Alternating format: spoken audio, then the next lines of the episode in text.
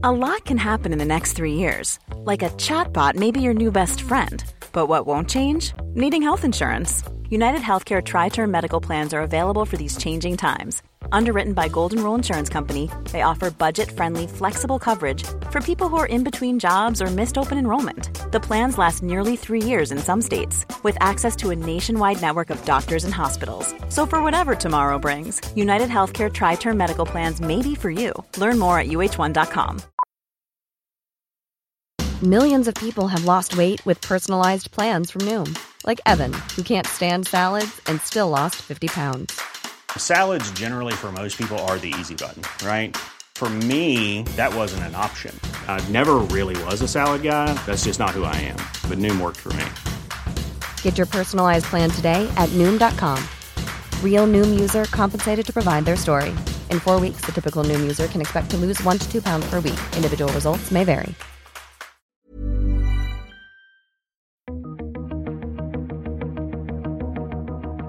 15 miles outside Tirana, the capital of Albania, towards the coast, there's a mysterious camp. And it's home, sort of, to almost 3,000 Iranian dissidents. The group takes credit to a certain extent for the wave of uprisings that's been going on there. Over the past few years, they claim to be coordinating protests inside Iran and that they have a large clandestine network of quote unquote resistance units.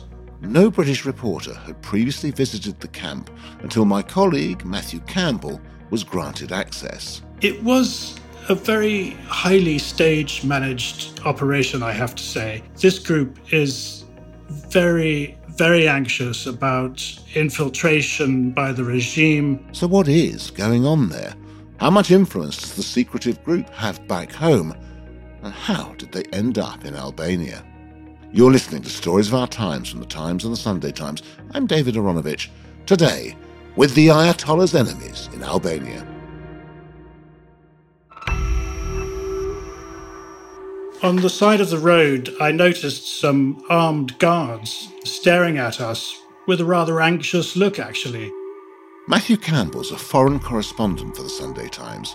He's been with the paper for over 30 years. So we pulled off the road into a sort of little lay-by in front of a large white gate with iron bars, and there were gatehouses on either side of it. And through the bars, I could see a road leading uphill towards a giant archway crowned with golden lions. It looked very grand indeed. Matthew had been trying to visit for some time, He's the first British reporter granted access to the heavily guarded location where the dissidents have been living since 2016. I was met there by officials from the camp who subjected myself and a team from the Sunday Times, including a photographer and a videographer, to one of the most rigorous security checks I've ever been through, actually. And I've been through quite a few of them in my time. Every inch of my rucksack had been massaged manually, and uh, the photographer had to remove all of his camera lenses, and they were peered at for a very long time.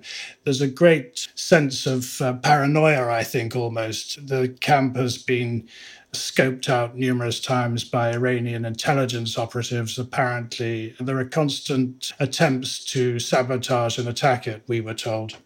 Hence the security.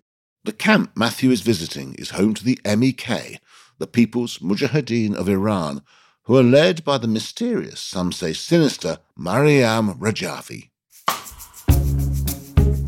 They started out decades ago in 1965. They were formed by a group of leftists in Iran in opposition to the Shah. And when the Shah was overthrown in 1979, they very quickly fell out with the new rulers as well, the Ayatollahs. MEK, or the People's Mujahideen of Iran, then declared war on the Islamic Republic, ruthlessly killing their fellow countrymen. In 1981, there was a big nationwide crackdown against the MEK, and lots of them were executed, and things only got worse for them as the years went on. Back in the 1980s, in the Iran Iraq War, the MEK fought on the side of Saddam Hussein against their own country so many Iranians saw them as traitors. The Iranian regime then executed thousands of MEK political prisoners. They had previously lived in exile in Iraq, having basically fled their country after widespread executions, and most of their members have been imprisoned and tortured, and there's hardly one of them who hasn't lost some loved one brother, sister, father, mother to the hangman. The regime is always watching them, more than watching. Beefed up security outside an Antwerp court. Inside, judges found Iranian envoy Asadollah Assadi guilty of a foiled bomb plot, sentencing him to 20 years behind bars. Assadi was involved in a plot to bomb a gathering of the MEK in Paris, which was expected to be attended by 25,000 people. Iran's foreign ministry has strongly condemned the sentencing, calling it, quote, a flagrant violation of international law. Last month, as the MEK prepared for their annual global gathering, Matthew drove west from Albania's capital, Tirana. I'd never been to Albania in my long career of travelling around the world, trouble spots, but I went to visit what they call a camp, which is officially known as Ashraf 3. The story of the MEK and how they came to be in Albania is a strange one, which we'll come to. But right now, we're back at that arch with its gleaming golden lions. It's a bit like the Arc de Triomphe in the centre of Paris, not quite that big. But you go around it, and there are proper roads and roundabouts and speed limits and uh, tree lined avenues. But the first thing that I noticed, besides this monumental archway, was a roundabout where we came to the first monument, which was several bronze figures on a huge lump of stone. And this is commemorating the uprising in 2019, which, as you may recall, I think up to 1,500 people were, were shot dead in the streets in various cities of Iran. The protests were known as Bloody November and were the most serious civil unrest in Iran since the 1979 revolution. But the camp isn't all arches and memorials. They were rather curious buildings, actually.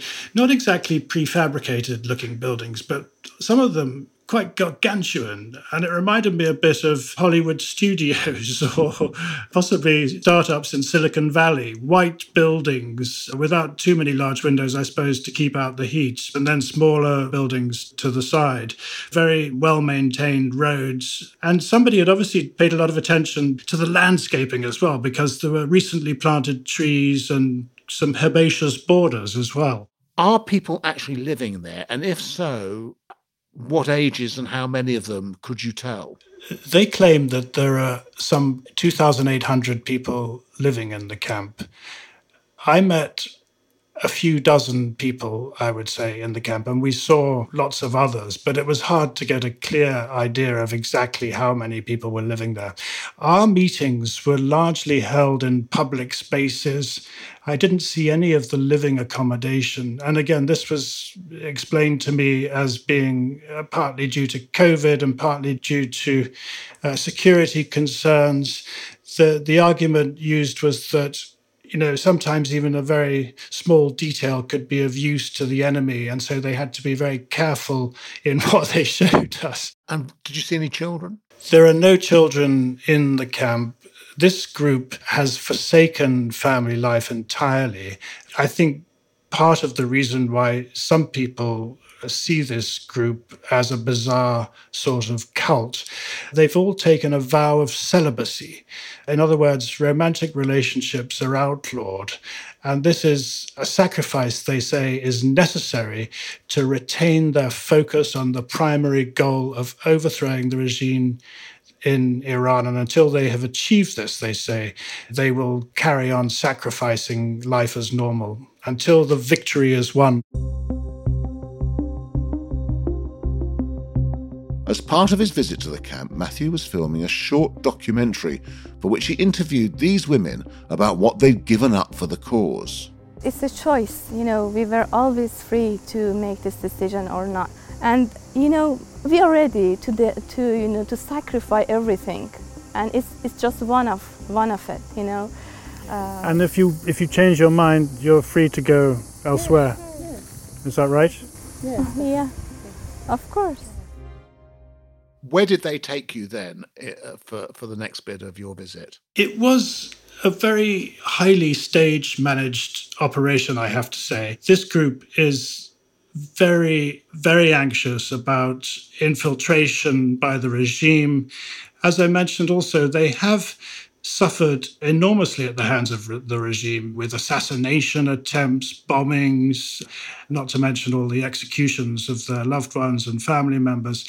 And so they show a level of determination which was quite surprising. I think in some ways to show us certain things while keeping other things hidden. And I'm not quite sure what those other things may have been, but I was left with the very strong feeling that there was a lot that, you know, we weren't being shown.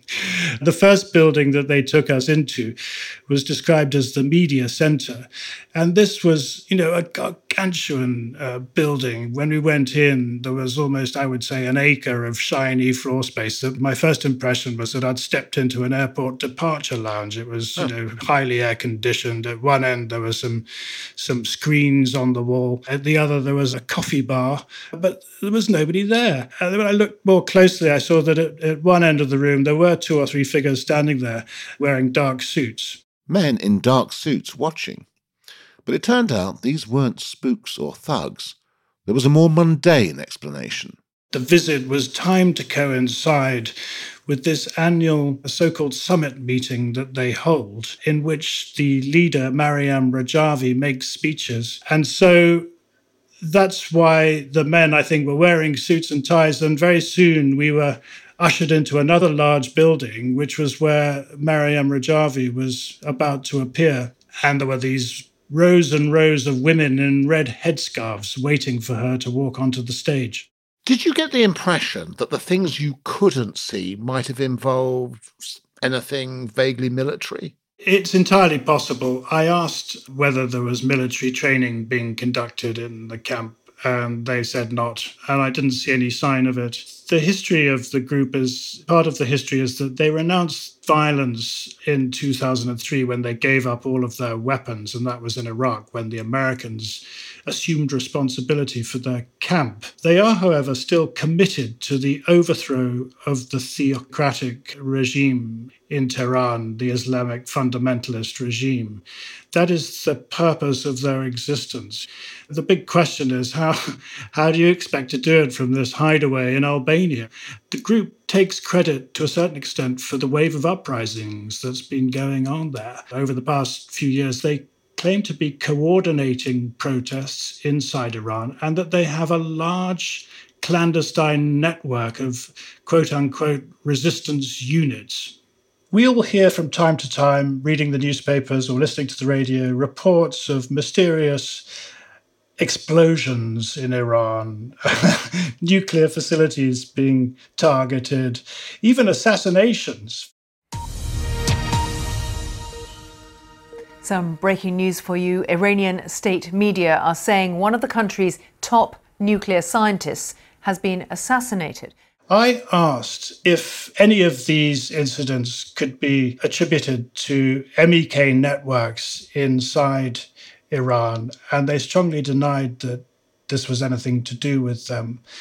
I asked if it was possible that their networks were working in alliance with Israel's secret service Mossad, which is sometimes suspected of carrying out these operations. One Iranian expert friend of mine had told me that he assumed that Mossad was using the MEK's network in Iran. The leaders of the organization that I spoke to in the camp in Albania strongly denied it.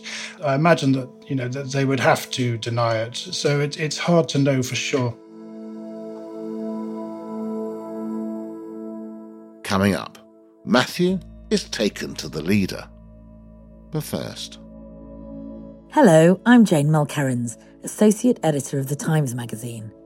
By listening in, you make it possible for me to bring you exclusive stories that you won't get anywhere else.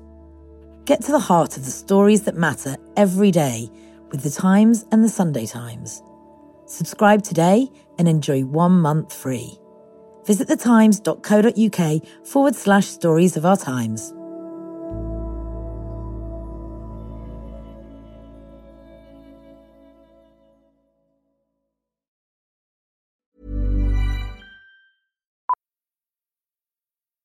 Millions of people have lost weight with personalized plans from Noom, like Evan, who can't stand salads and still lost 50 pounds. Salads, generally, for most people, are the easy button, right? For me, that wasn't an option. I never really was a salad guy. That's just not who I am. But Noom worked for me. Get your personalized plan today at Noom.com. Real Noom user compensated to provide their story. In four weeks, the typical Noom user can expect to lose one to two pounds per week. Individual results may vary. Life is full of what ifs. Some awesome, like what if AI could fold your laundry? And some, well, less awesome, like what if you have unexpected medical costs? United Healthcare can help get you covered with Health Protector Guard fixed indemnity insurance plans. They supplement your primary plan to help you manage out of pocket costs. No deductibles, no enrollment periods, and especially no more what ifs. Visit uh1.com to find the Health Protector Guard plan for you. I'm Sandra, and I'm just the professional your small business was looking for. But you didn't hire me because you didn't use LinkedIn jobs. LinkedIn has professionals you can't find anywhere else, including those who aren't actively looking for a new job but might be open to the perfect role, like me. In a given month, over 70% of LinkedIn users don't visit other leading job sites. So if you're not looking on LinkedIn, you'll miss out on great candidates like Sandra. Start hiring professionals like a professional. Post your free job on linkedin.com/people today.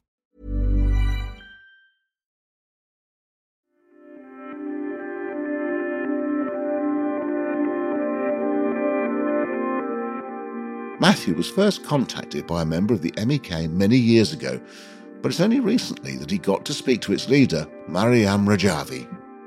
I remember when I was in London in the mid 90s as foreign editor of the Sunday Times. Uh, a man called Mr. Shahin Gobadi came to see me in my office with one of his colleagues who was complaining of feeling unwell. It turned out that he had recently survived an assassination attempt, being shot in the liver in Istanbul. That always stuck in my mind. Mr. Gabadi is a relentlessly energetic and dynamic press spokesman for this organization, who is known to many of my colleagues, I think, and who later moved to Paris. It so happened that I was in Paris as well for quite a few years. And he tracked me down there and would occasionally send me press releases about events involving the MEK. And once or twice we met for lunch. I was reminded of him when I was reading something uh, a few months ago. And every previous time I'd met him, I'd said, I'd like to do an interview with Maryam Rajavi. And he'd always said, Oh, well, we'll see, we'll see, you know, one day, perhaps one day. And then eventually he contacted me a few months ago and said, Well, perhaps you can talk to Maryam Rajavi. And I said, Well, can I come to your camp? Now, I just a little bit about this. And Maryam Rajavi is not just the leader like, let's say, Keir Starmer is the leader of the Labour Party. She is regarded as, isn't she, the embodiment of the movement. I mean, she is the leader with a capital T and a capital L. Yes, and some people have spoken about the MEK as a personality cult. You know, Maryam Rajavi since 2003 has been in absolute command of this movement. She lives in Paris which is the headquarters of a thing called the National Council of Resistance of Iran. But it's a sort of umbrella group for the opposition, and the MEK is its biggest component. She flew in to Albania and I managed to have a chat with her. She is greatly revered by her followers, and that was plain to see when she walked along this catwalk between the rows of women in red headscarves. They all stood and cheered and were waving their flags at her.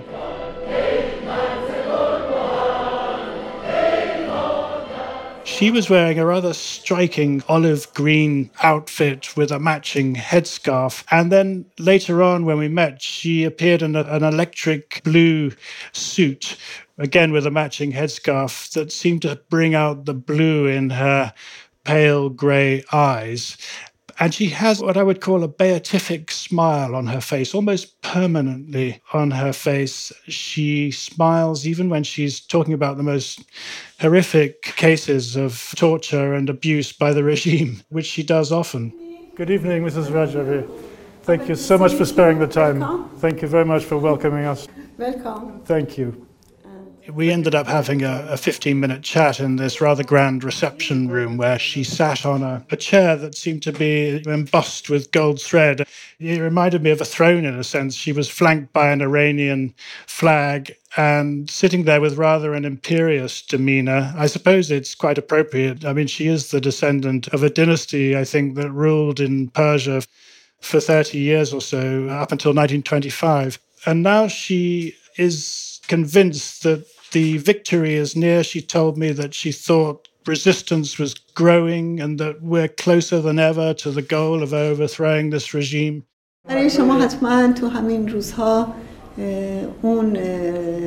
You must have seen over the past two years the young generation of Iran who have joined the resistance unit and the resistance council who are prepared to make the sacrifice. These are the people who are prepared to sacrifice even their own lives because what they are doing, writing slogans on the wall or distributing a leaflet against the regime, any of this could end up with them in prison, suffering torture and really harsh punishment.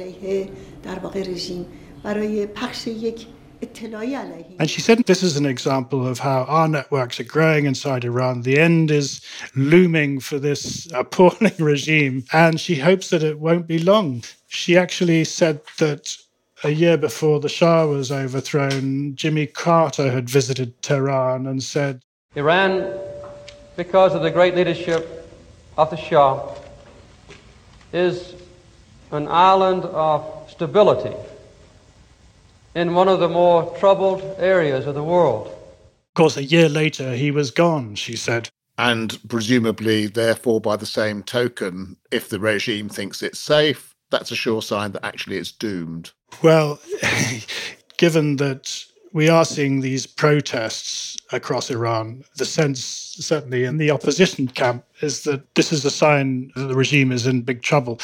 Another sign of trouble for the regime, according to uh, Maryam Rajavi, is the election of Ebrahim Raisi as president of Iran.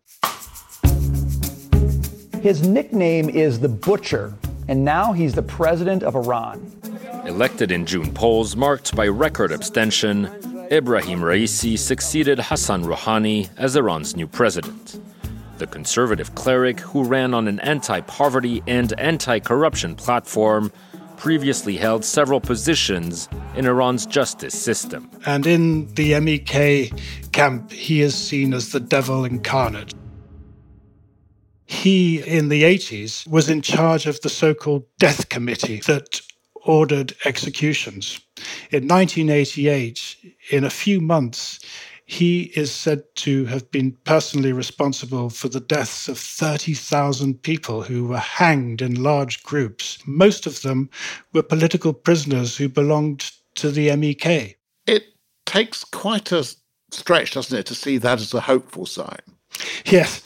I think she makes the point that in the West, we surely are not going to sit down and do business with such a monster who really should be in front of a crimes against humanity court. The argument goes that it's going to be much harder for Western powers to make concessions to a regime led by such a figure. One thing we haven't explained yet is why is the camp in Albania? It's the first thing one wonders, really. Why Albania, indeed? When life became intolerable for them in Iraq, the Americans essentially came to the rescue. When the Americans toppled Saddam in 2003, the MEK surrendered to US troops, but they came under repeated attack from pro Iranian forces. No friend of the US, of course. On that basis, the American military in particular was keen to cultivate the MEK and to retain their friendship. And the Americans basically after sounding out various possibilities. At one point, Norway was mooted, but then the late John McCain, Arizona senator, helped to negotiate a deal under which they would leave Iraq and come to Albania. The Albanian government, it turned out, was very keen to make friends mm. with America and to curry favor with Washington. So the MEK moved to Albania in a migration backed by the US, and it's clearly an expensive operation. They've got all these incredible, huge, great buildings. They put on these amazing events. The summit that I witnessed, the virtual summit, even though it was held online, just the technology involved in setting up 50,000 locations, the linking of these locations, and the giant mosaic of screens that they had erected in this place where Maryam Rajavi was filmed waving her flag. It was all carefully choreographed and it was a bit like a sort of film shoot, basically. And that all costs big money. And so there's been a lot of speculation about that. But I asked whether the Saudis were lending a hand, which is often rumored, and that was denied the answer that I was given was that they have their own TV station, which broadcasts day and night. And it's rather cheekily called, I think, Iran National Television. And uh, they have these three day telethons where they raise money. And the Iranian diaspora is very large and in various parts of the world, especially in the States, with a lot of extremely wealthy individuals who give generously, apparently. Like other journalists, I've had my own encounter with the MEK. Well over a decade or so ago, when I received an invitation to attend a conference with the offer, as I recall, to chair a session for them. The expenses offered were stratospheric, in the low thousands, I think. It turned out to be run by the MEK, who I'd only vaguely heard of before. But when I looked them up, the whole thing worried me. Much talk about freedom and democracy, are just a little bit too much like a cult in their organisation. Lucrative, though. I think that's what attracts the speakers at the summits. For instance, John Bolton, Trump's former national security advisor, and uh, Mike Pompeo was a speaker this year, the former Secretary of State under Trump. As well as the former president's former attorney, Rudy Giuliani. Regime change in Iran is within reach. Don't listen to the pessimists and don't listen to the Iranian apologists who are paid to say that. It's within reach. The same things are happening in Iran that have happened numerous times in other countries, and that's the goal of Maryam Rajavi. It's very, very simple. The goal is a free Iran. And then various uh, British MPs, including Theresa Villiers and the former speakers, John Bercow and Betty Boothroyd, even was uh, there making rather quite a stirring speech and looking forward to the, the triumph in Tehran and congratulating Maryam Rajavi for putting women in the vanguard of the struggle. What do the Iranian authorities say about them? The Iranian authorities have consistently dismissed them as a terrorist cult. They like to promote this narrative of the MEK as a weird sect. There have been cases of you know, Iranian diplomats trying to promote this story of the MEK as a still active terrorist organization without really presenting any concrete uh, proof of it. It's easier, though, to present the story of the MEK as, as being at least, at the very least, slightly strange in its behavior, with the claims that are made by some of the people who are self styled defectors. Mm. It's a rather controversial point because, and it's difficult to establish the exact truth about what's going on. It's rather like, you know, entering a hall of smoke and mirrors when you start dealing with this organization and their critics. Hello. Hello. Uh, Matthew. Good to meet you. Good. Hey, how are you? Good to meet you. Are you Hassan? In Tirana, I did visit a cafe where I met a man who left the organization. He's called Hassan Heyrani. And he's built a cafe. And a lot of the other friends of his who turned up, who had also been members of the MEK, supposedly, seemed to be working okay. there. Well, perhaps um, perhaps we can have a chat with you to start off with, just to see. Yes. You all, all of you. Yes. How many of you are there here? Yes, different age. Uh, Mr. Rahman, uh, 30. Ah, uh, yes, yes. And all of us with the Factor Farm organization. Did you leave at the same time? Yes. And they claim to have left the organization Some of them because they had been Iranian soldiers who were captured in battle during the Iran Iraq War and captured by Iraq, but given over to the MEK and put in the MEK's camp. And then they claim almost to have been held prisoner for all these years. And then Hassan Heyrani said that the camp was indeed like a prison. Just a person who have experienced life in the organization of Mujahideen can understand and feel 100% the Animal Farm book. Very worse than prison because in prison your family can come every week or every month to see you and uh, directly visit um, and give you something, but in the organization, no. It's a psychological prison and body prison. Now, when I put all that to the officials in the camp, you know, they strongly denied it, and they said that it was the same cast of characters every time who came out with these accusations, and that they were being financed by an NGO that it was a front for Iranian intelligence. Hassan Heyrani did actually tell me, without even being asked, that he was indeed receiving money from an NGO in Iran without naming it.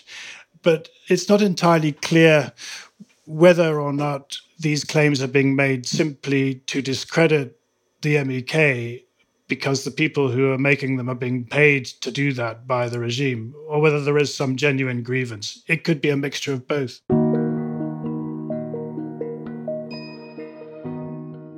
Did you get the impression when you were there that you were talking to people who were intimately connected with what was going on in Iran? Or did you get the impression that essentially you are talking to a whole lot of people who haven't been in Iran for a very long time, want to claim that what's going on there has something to do with them, but actually who people in Iran probably no longer even remember?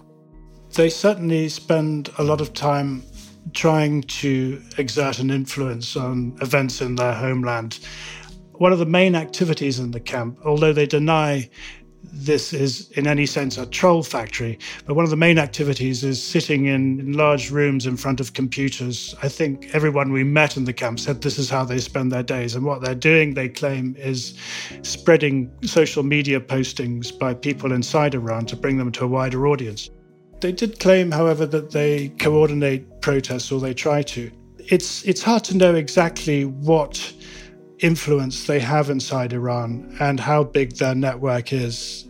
The point that they make often is that, according to their calculations, around 100,000 of their members have been killed since the revolution in 1979. Now, this is an awfully large community of families who have suffered under the regime. And they say that this network of people is their power base in a sense.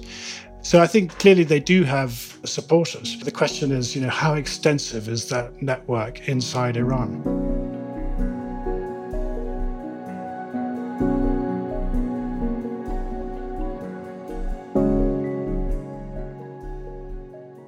You've been listening to Stories of Our Times, a podcast brought to you thanks to subscribers of The Times and The Sunday Times, with me, David Aaronovitch, and my guest, Sunday Times foreign correspondent Matthew Campbell.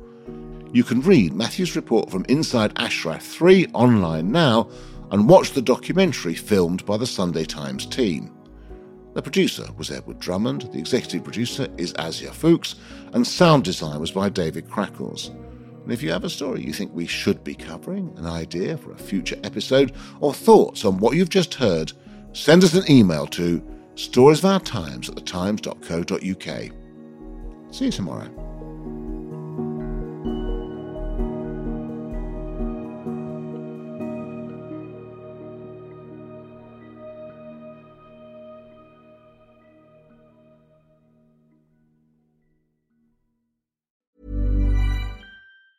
Planning for your next trip? Elevate your travel style with Quince. Quince has all the jet setting essentials you'll want for your next getaway, like European linen, premium luggage options, buttery soft Italian leather bags, and so much more. And it's all priced at 50 to 80% less than similar brands. Plus, Quince only works with factories that use safe and ethical manufacturing practices. Pack your bags with high-quality essentials you'll be wearing for vacations to come with Quince. Go to quince.com slash trip for free shipping and 365-day returns. Hi, I'm Daniel, founder of Pretty Litter. Did you know cats tend to hide symptoms of sickness and pain? I learned this the hard way after losing my cat, Gingy. So I created Pretty Litter, a health monitoring litter that helps detect early signs of illness by changing colors, saving you money and potentially your cat's life. Pretty Litter is veterinarian developed, and it's the easiest way to keep tabs on your fur baby's health right at home. Go to prettylitter.com and use code ACAST for 20% off your first order and a free cat toy. Terms and conditions apply. See site for details.